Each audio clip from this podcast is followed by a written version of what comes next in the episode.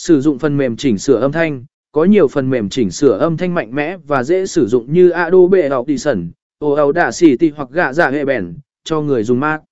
Bạn có thể cắt, chỉnh sửa, tăng giảm âm lượng và áp dụng hiệu ứng âm thanh trong các công cụ này.